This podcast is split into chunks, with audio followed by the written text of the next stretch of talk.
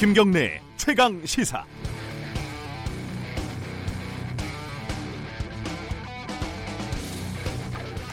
김경래의 최강 시사 여름 특집 식스맨.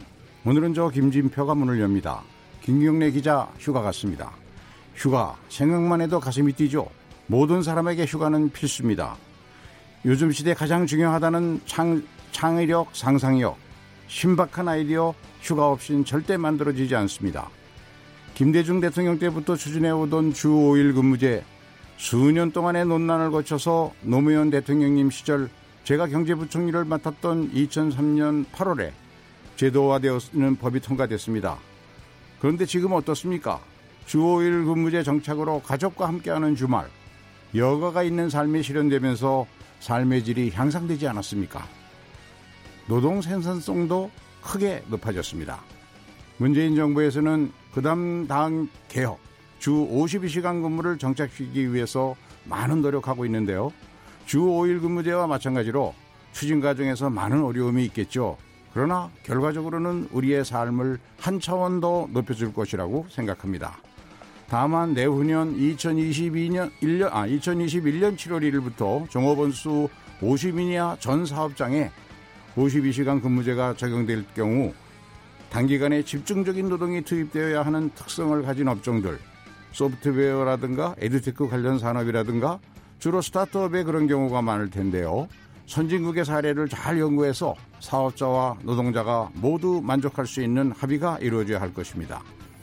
김경래 기자 휴가 잘 다녀오시고, 그 뒤에는 이 방송 만들기 위해서 불철주야 노력하시는 김지연 작가님, 피디, 엔지니어 등 다른 분들도 꼭 휴가 다녀오시기 바랍니다. 저도 가겠습니다. 그것이 더 좋은 방송을 만들 수 있는 가장 좋은 방법입니다.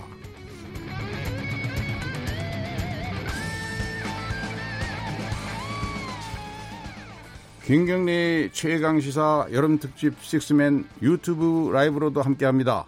문자 콩으로도 참여하실 수 있는데요. 샤프 구칠삼공, 짧은 문자 오십 원, 긴 문자 백 원, 스마트폰 콩으로 보내시면 무료입니다. 첫 번째로 주요 뉴스 브리핑 시작합니다. 오늘도 고발 뉴스 민동기 기자가 나와 있습니다. 안녕하십니까. 아, 먼저 이제 아베 총리 소식으로 먼저 갈 것 같은데요. 아베 총리가 이끄는 자민당이 어제 참의원 선거에서 승리를 했습니다. 그 이번에 새로 뽑는 의석이 백이십사석인데 네.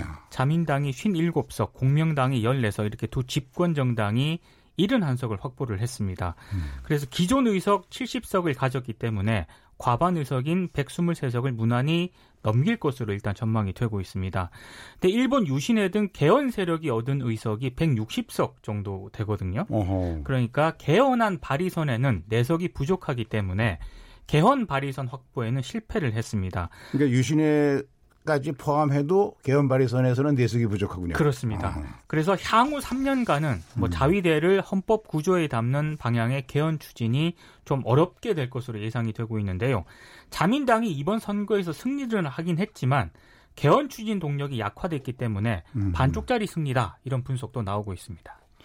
그렇지만 예상보다는 많이 의석수가 늘어난 것 그렇죠. 같아요. 과반은 훌쩍 넘었으니까요. 그렇습니다. 예. 그렇게 되면 개헌 가는 길에는 브레이크가 걸렸겠지만 우리 한국에 대한 경제 보복은 이거 밀어붙일 거 아닌가요? 그렇게 예상을 좀 하고 있는데요. 아베 총리가 아사히티비 개표 방송에 출연을 했거든요. 네. 한일 정상회담 요청 여부에 대해서는 즉답을 하지 않았는데 이런 얘기를 했습니다. 한국이 청구권 협정 위반 상황에 대한 제대로 된 답변을 가져오지 않으면 건설적인 논의가 안 될 것이다. 음. 한국이 먼저 답을 가져와야 한다. 이렇게 얘기를 했습니다. 사실은 원 플러스 원으로 가져갔거든요. 그렇습니다. 그리고 그 일본에 제가 가서 일본 정치인들 만나보니까 그 원 플러스 원에 일본 기업의 부담분을 강제 부담하는 거로 생각했더라고요. 네. 우린 그게 아니었는데. 그렇습니다. 앞으로 이런 것들을 좀 더 논의해가면 길이 열릴 수도 있겠네요. 예. 그 일본 언론에서는 향후 이제 가능한 예상 조치로 뭐 수출 관리 강화 대상 품목을 확대한다든가 비자 발급 요건을 엄격화한다든가 아니면 뭐 관세를 인상한다든가 이런 조치를 아베 정부가 할 것으로 예상을 하고 있거든요. 그러니까 일각에서는 그동안 북한 핵미사일 위기를 아베 정권이 정권 부양에 활용을 해왔기 때문에 이번에는 한국 때리기를 통해서 국내 정치에 활용을 할 것이다. 이런 관측도 나오고 있습니다. 그렇죠. 그런데 이제 우리 국내에서는 그 내일동인가요? 그 일본 여행 그 네네. 백만 명이 넘는 그런 그 사이트가 자진 폐쇄를 하고 네.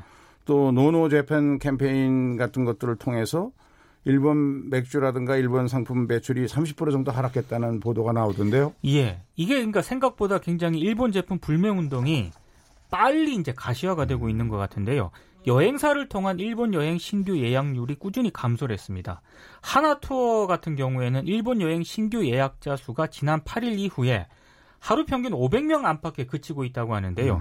이게 예년에는 절반 수준이라고 합니다. 그리고 일부 여행사에서는 취소율도 이제 증가하고 있는데 인터파크 투어 같은 경우에는 지난 팔 일 이후에 신규 예약이 오십 퍼센트 정도 줄었고요.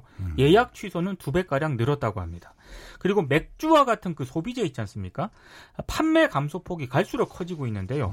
이마트에 따르면 칠월 일일부터 십팔 일까지 일본 맥주 매출액 규모가 지난해 같은 기간보다 평균 삼십 점 일 퍼센트나 감소를 했고요.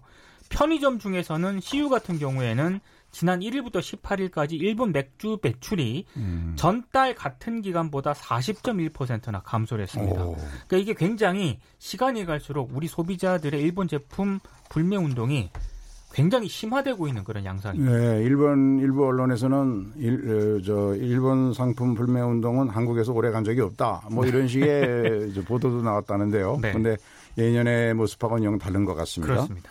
예, 그러시고, 어, 제가 이제 그, 내년에 일본 동경올림픽이거든요. 그렇죠, 예. 그리고 그 주된 고객이 아무래도 한국, 가까운 한국과 중국 아니겠습니까? 네네. 일본 관광업계에서는 굉장히 고민을 많이 하는 것 같아요. 그렇습니다. 정부에 대한 탄원도 한다 그러더라고요. 예, 예. 이것도 지금 당면한 한일 문제 현안을 푸는데 좀 도움이 됐으면 좋겠네요. 네네. 그리고 엠비씨가요. 네. 이천십이 년 파업 당시 계약직으로 채용이 돼서 오 년 동안 근무한 아나운서에 대해서 계약 종료를 통보를 했는데 이게 부당해고다라는 음. 법원의 판단이 나왔습니다. 그러니까 엠비씨가 중앙노동위원회를 상대로 계약직 아나운서의 계약 해지는 부당해고가 아니다 이런 취지로 소송을 제기를 했었는데 음. 이제 엠비씨의 손을 들어주지 않았습니다. 음. 이천십이 년 사월 계약직으로 엠비씨에 채용된 유머 아나운서가 있는데요. 이천십칠 년 십이월 엠비씨로부터 재계약을 하지 않을 것이라는 통보를 받았습니다. 그러니까 이 아나운서가 부당해고라면서 구제 신청을 냈고요. 서울지방노동위원회와 중노위에서 이 신청을 받아들였습니다. 그런데 엠비씨가 중노위에 재심을 신청을 했는데 기각을 당했거든요. 네. 그러니까 이제 소송을 제기했는데요. 음. 일단 엠비씨는 이 유머 아나운서에게 사용자로서 지휘권, 감독권을 행사하지 않았다라고 주장을 했지만 음. 재판부는 이 유머 아나운서가 엠비씨로부터 지속적으로 지휘 감독을 받은 노동자라는 것을 인정을 했고요. 음. 그리고 특히 앵커라든가 리포터 업무에 대한 세부 지시를 엠비씨로부터 받았고 음. 엠비씨와 종속적 관계에 있는 아나운서 직원이 아니라면 수행하지 않을 업무 지시도 받았다. 이렇게 판단을 했습니다. 네. 언론사 특히 방송사의 이 저 고용 갈등은 어, 언론의 독립성과 그렇죠. 예. 관련해서 참 판단하기도 어려운 점이 있는 것 같습니다. 예. 그리고 또 재미난 게 어느 대학인가 총장한테 구만 원 화분을 선물한 것이 청탁금지법 위반이냐 아니냐 문제가 되고 있다며? 이 교무처장으로 근무한 박모 교수가요. 어, 지난 오월 그 스승의 날 행사 때 자비를 들여서 이사장 총장 상임, 상임이사에게 구만 원짜리 화분을 한 개씩 전달을 했거든요. 네. 근데 학교 쪽에서는 이거 김영란법을 위반했다라면서 교무처장의 직무를 정지하는 그런 징계를 내렸습니다. 음. 어, 근데 이제 이 박모 교수가 교무처장 신분으로 친목 차원에서 의례적으로 화분을 전달한 것이다라고 주장을 했고요. 화분 가격도 구만 원이기 때문에 김영란법 적용 대상도 아니다라고 주장을 했는데 십만 원 이하 농수산물은 괜찮잖아요. 그렇습니다. 근데 재판부가 이 효력정지 가처분 신청을 받아들였습니다. 오호. 그러니까 이 교수의 주장이 타당성이 있다고 일단 그렇죠. 인정을 한 건데요. 음. 방금 말씀하신 것처럼 김영란법은 사교 의뢰 목적으로 십만 원 이하의 농수산물을 선물하는 것은 허용을 하고 있기 때문에 재판, 정식 재판 선고가 어떻게 나올지 좀 주목이 음. 되고 있습니다.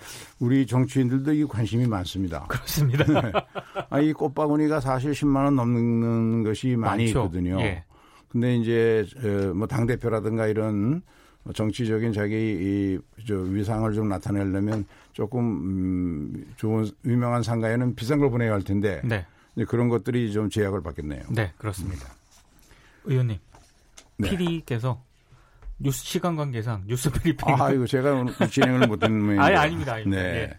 알겠습니다. 뉴스 브리핑 여기까지 하겠습니다. 고맙습니다.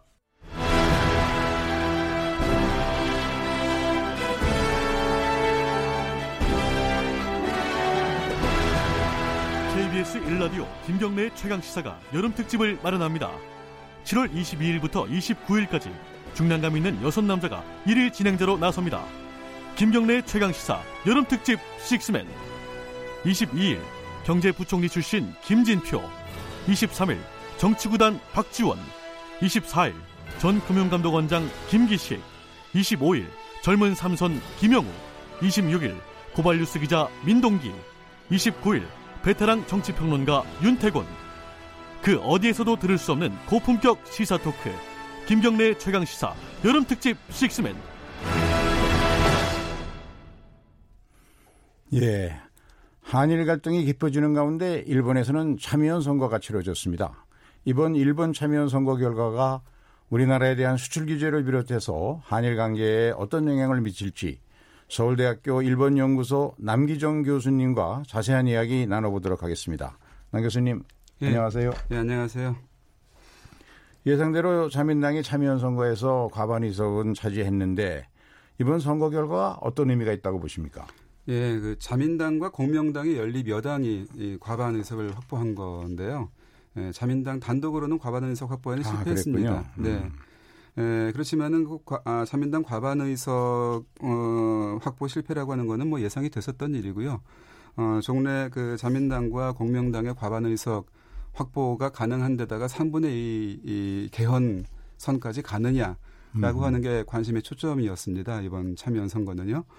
근데 과반 의석은 확보했지만은 삼분의 이 의석까지는 확보하지 못한 결과가 됐습니다. 일본 유신회를 포함해도 개헌선이 안, 확보가 안 된 거죠. 네, 네. 예, 자민당과 공명당, 일본 유신회 그리고 이 개헌에 관심이 있는 무소속 의원들 음흠. 이렇게 모두 개헌 이른바 개헌파 의원이라고 하는 예, 의원 수를 다 합쳐도 삼분의 이에 모자란 몇 석이나 모자랄까요?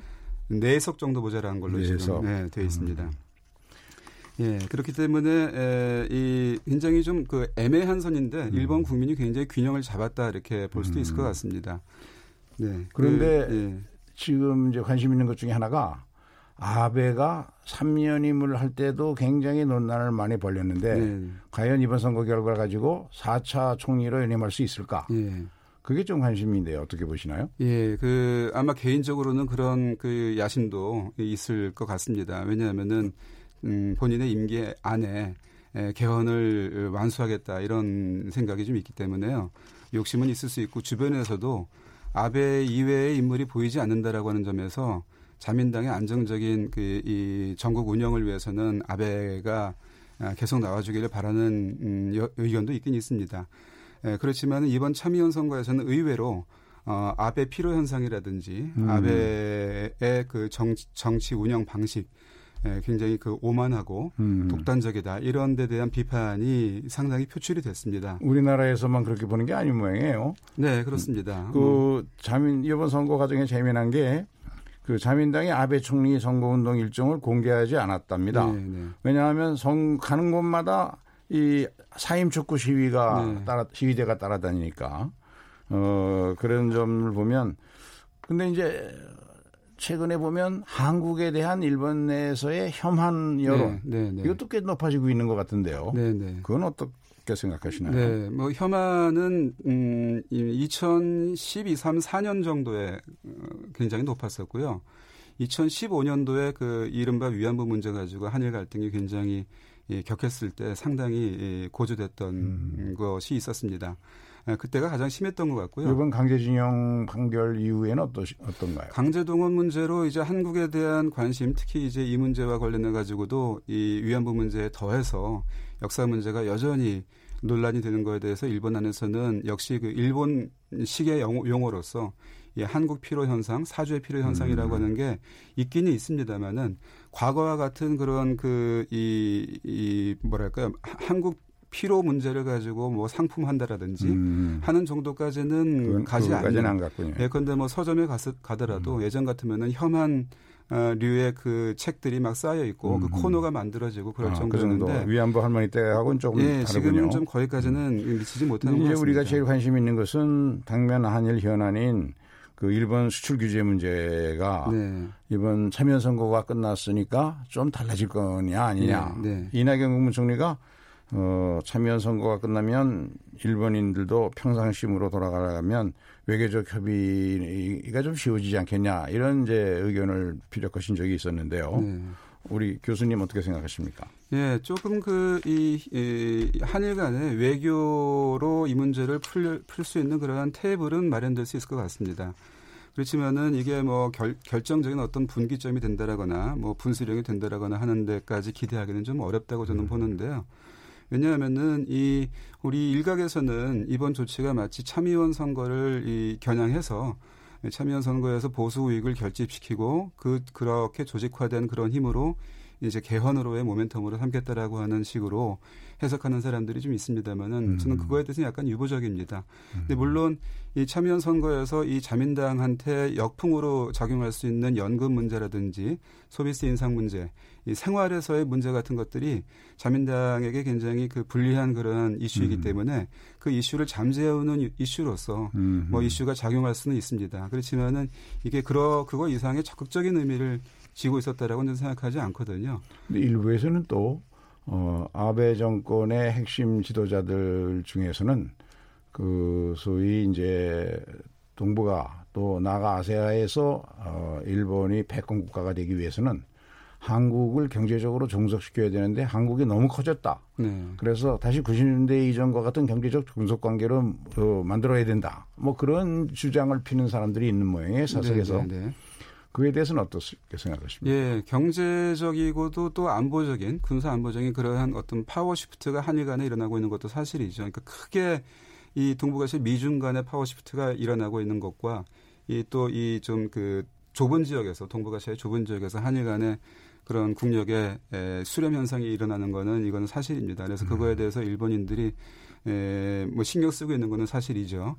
특히 이제 수상 관저라고 우리가 얘기하는 이 총리와 그 주변 사람들, 이 가지고 있는 생각에는 그런 생각들이 있다고 봅니다.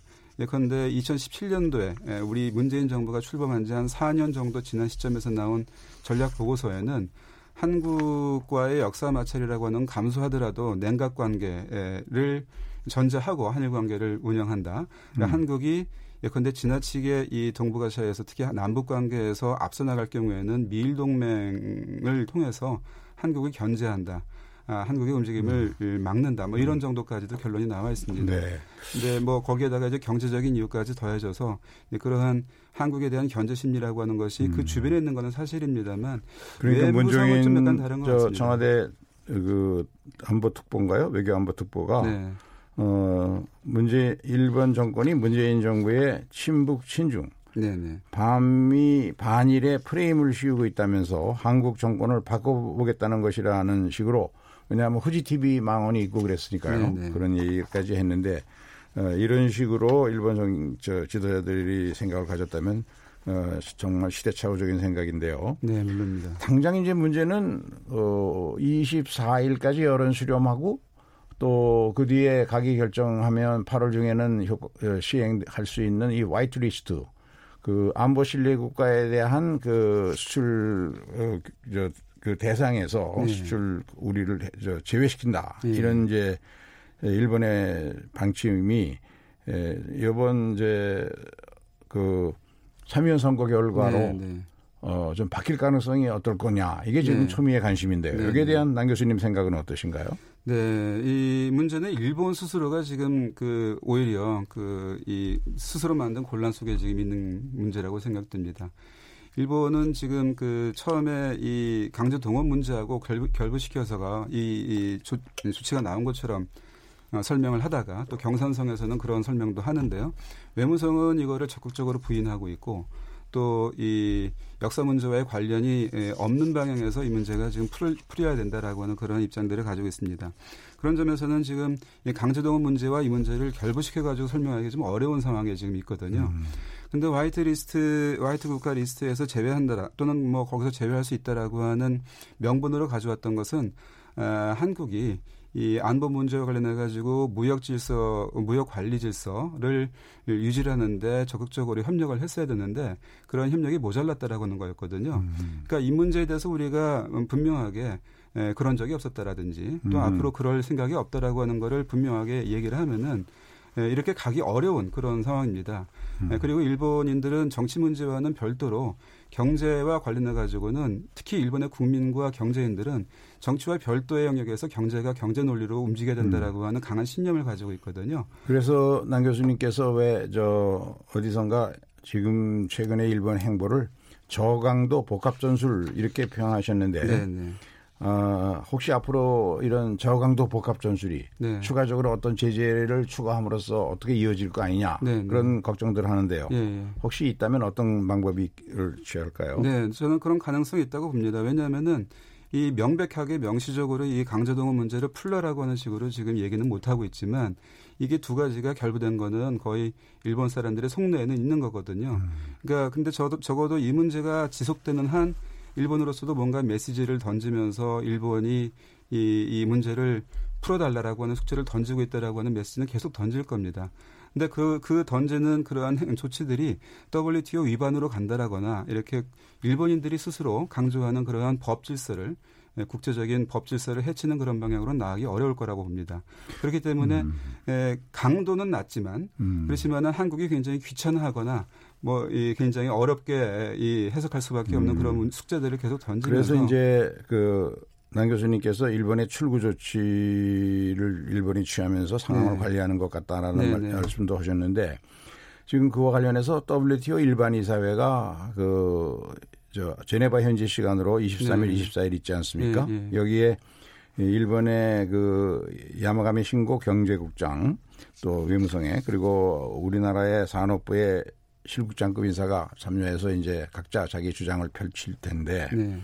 우리 한국이 이런 상황 속에서 화이트리스트 문제가 더 이상 진전되지 않도록 막으려면 어떤 논리로 설파해야 될까요? 예, 문제, 예, 우리도 이 사안별로 경제는 경제 문제로 그 경제 논리로 예, 음, 예, 국제사회 우리의 입장을 얘기를 하고 국제 여론전을 펼치면서 일본의 이러한 조치가 부당하다고 하는 것을 계속 주장을 해야 될 것 같습니다. 음. 저는 가능성이 있다고 봅니다. 그와 한편으로는 음. 이 강제동원 문제에 대해서도 일본이 굉장히 지금 이, 이 문제를 심각하게 생각하고 있다라고 하는 메시지를 던진 거기 때문에 네. 거기에 대해서 일정 정도 반응할 필요가 있다고 보거든요. 그런데 예컨대 가나스기 국장 같은 사람은 음. 아이씨제이로 가는 거에 대해서는 조금 여유를 갖고 생각하겠다 그러면서 외교 루트는 열려 있다. 네. 아, 한국과 대화하고 싶다. 이런 네, 얘기를 계속 드리고 있습니다. 또 한 가지. 예, 미, 저 한일 위안부 합의 때는 미국 오바마 정부가 개입했었잖아요. 네네. 근데 지금 이제 볼턴이 이십삼 일인가 일본 거쳐서 한국에 오는데 그래서 한국 청와대 정의용 안보실장이라든가 강경화 장관, 정경두 장관 만나죠. 어, 혹시 미국이 어떤 형식으로 개입하려고 할까?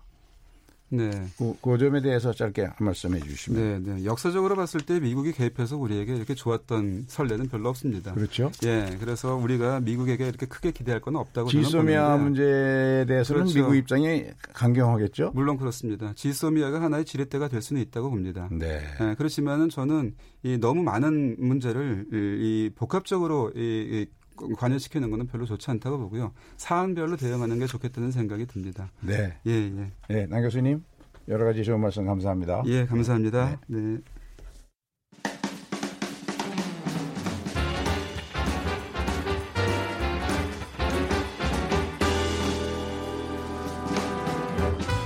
여러분의 아침을 책임집니다. 김경래의 최강 시사.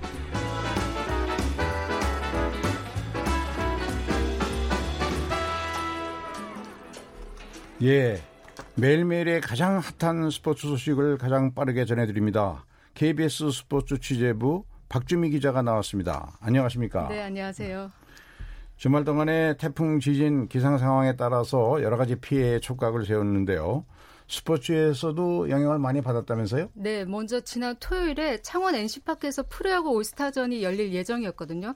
그런데 이제 창원 지역이 태풍 다나스의 직접적인 음. 영향에 포함되어 있었던 곳이잖아요. 그랬죠. 개최 당일 토요일 아침부터 비가 계속 와서 올스타전 음. 개최하느냐 음. 우려가 많았었는데 좀 지켜봤는데 결국 비가 계속 이제 되면서 그렇고. 경기 시작 세 시간을 앞두고 오후 세 시에 하루 뒤에 개최하겠다. 음. 오천 수년이 결정됐습니다.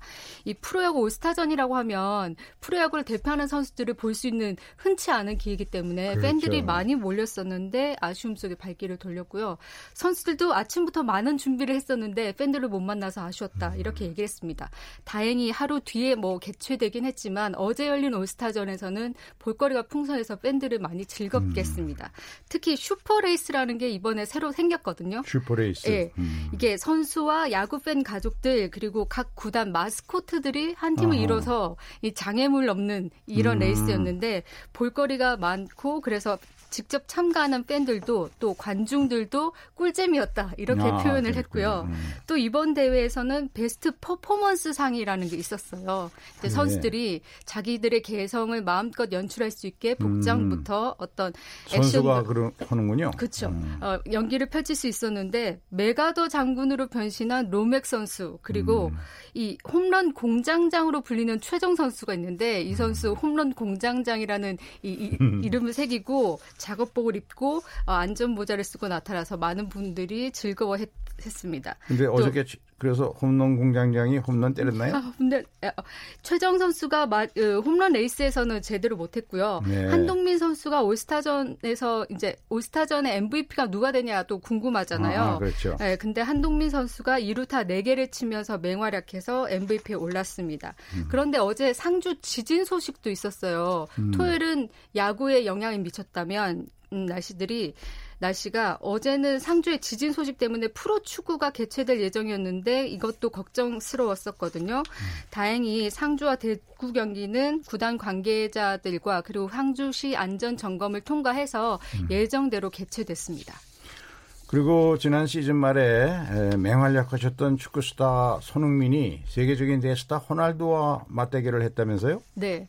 손흥민 선수는 지난 시즌에 유럽 진출 이후 최고의 시즌을 보냈잖아요. 그런데 이 선수가 어린 시절부터 나의 우상은 호날두다라고 하면서 음. 호날두 선수의 플레이 그리고 어, 세리머니 이런 것들을 많이 따라하면서 팬심을 보여왔었어요. 음. 근데 어제 싱가포르에서 프리시즌 매치를 했었거든요. 프리시즌 인터내셔널 매치. 챔피언스컵 음. 대회 였는데 호날두 선수가 속한 유벤투스와 맞대결을 했고 우상 앞에서 가벼운 몸놀림을 보여줬습니다. 손흥민 선수가 호날두와 맞대결한 거는 이번이 사실 처음은 아니에요. 아하. 일 년 일 년 구 개월 전에 유럽 챔피언스리그 조별리그에서 당시 호날두 선수가 뛰고 있던 레알 마드리드랑 맞대결하면서 잠깐 출전을 했는데 그때는 손흥민 선수가 후반 사십사 분 그러니까 거의 경기 끝나기 직전에 투입됐기 때문에 제대로 이 호날두 선수와 맞대결을 했다라고 볼 수는 없었거든요. 그런데 이 어제 경기에서는 호날두와 손흥민 선수가 나란히 선발 출전해서 전반전에 제대로 붙었습니다. 우상 앞이라서 그런지 손흥민 선수가 더 열심히 하고 싶었나 봐요. 야. 슈팅도 하고 공격 포인트도 올렸는데 전반 사 분 만에 슈팅을 했는데 이게 골대를 좀 맞고 나서 맞잖아. 아쉬움을 남겼지만 전반 삼십일 분에 팀 동료 라멜라 음. 선수의 골을 도우면서 공격 포인트를 기록했습니다. 어, 도움골 하나를 했군요. 도움을 기록했죠. 음. 네, 호날두도 지진 않았죠. 전반 십일 분에 결정적인 슈팅을 날리는 등 이 두 골잡이 맞대결에 관심이 좀 뜨거웠습니다. 음.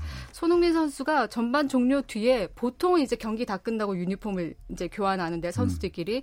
전반 종료 뒤에 호날두 선수와 유니폼을 교환하는 장면이 있어서 정말 대단한 팬이구나라는 음. 생각을 했었는데 그리고 전반전에 유니폼을 이제 받고 입으면서 후반전에는 교체 아웃되겠구나 예상을 했는데 예상대로 후반전에 뛰지 않았어요. 근데 호날두 선수는 계속 뛰었습니다. 그리고 후반 십오 분에 골까지 터트려, 터뜨렸거든요. 아하. 많은 싱가포르 팬들이 좋아했고 두 팀 막판까지 이 대 이로 팽팽히 맞서다가 후반 추가 시간에 케인의 결승골로 토트넘이 삼 대 이로 음. 이겼습니다. 토트넘이 이겼네요. 네. 네. 그리고 지금 어, 진행 중인 세계 수영 선수권대회 소식, 네. 어, 특히 수영계의 기면화로 성장해야 된다 이런 말 많이 하는 김서영 선수 네. 어제는 어땠습니까? 김서영 선수 어제 세계 선수권대회 이제 여자 개인 혼영 이백 미터에서 준결승을 치렀는데 결승에 진출해서 진출해서 첫 메달의 꿈을 이어갔습니다. 어제 준결승에서 이 분 십 초 이십일 일 기록해서요. 일 조에서는 삼 위를 기록해서 여덟 명이 진출할 수 있는 결승 진출에 성공했거든요. 오늘 저녁 아홉 시에 결승이 지, 어, 열리니까 메달을 한번 기대해봐도 좋을 것 같습니다. 네, 오늘...